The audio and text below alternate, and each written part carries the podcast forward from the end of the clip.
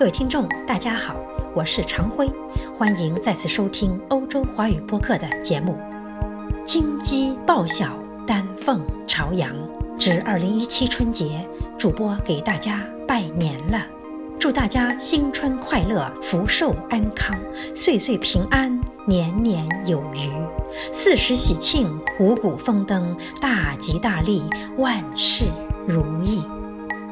爆竹声中一岁除，春风送暖入屠苏。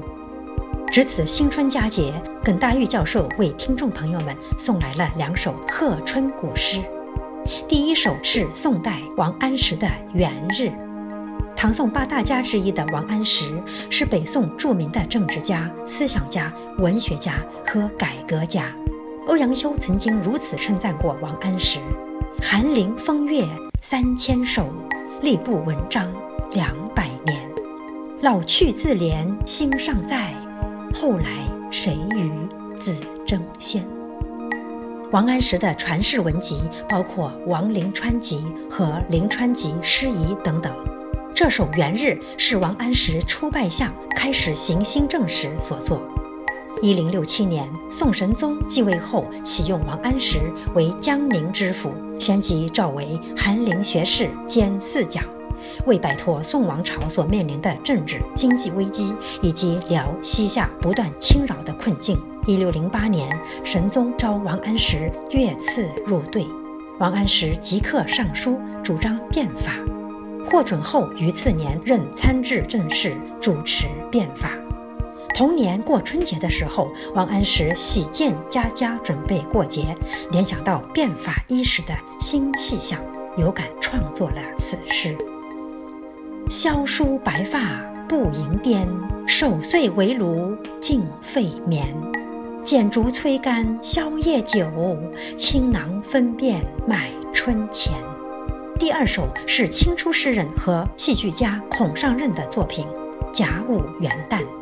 他是孔子的第六十四代孙，自幼便留意礼乐兵农等学问，还考证过乐律。康熙三十八年，也就是一六九九年六月。他经过十余年苦心创作，完成了传奇剧《桃花扇》。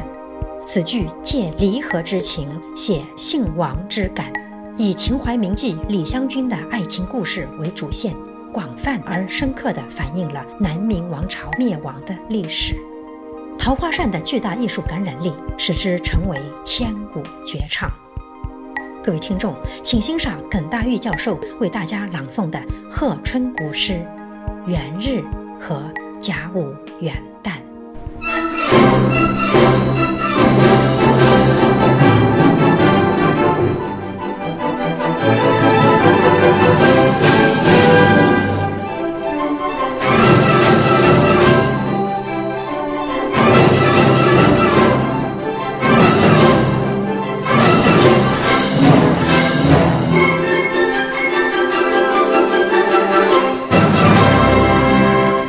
竹声中一岁除，春风送暖入屠苏。千门万户曈曈日，总是新桃换旧符。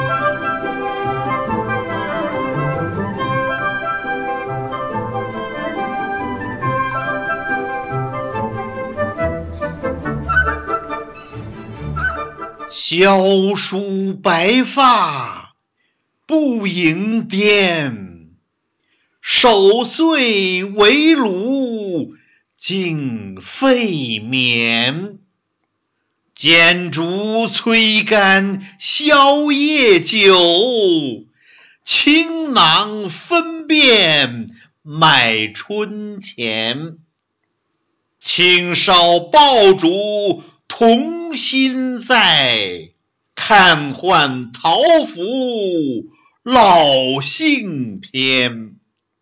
古绝梅花添一步，五更欢笑拜新年。吾今欢笑啊，拜新年喽！